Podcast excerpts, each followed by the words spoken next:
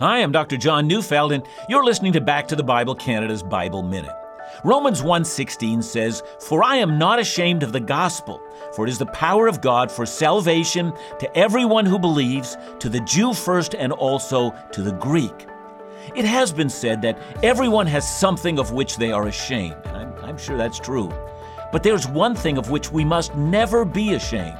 It's this that we were sinners, and that while we were sinners, God sent His Son to take our sin upon Himself and to die for us.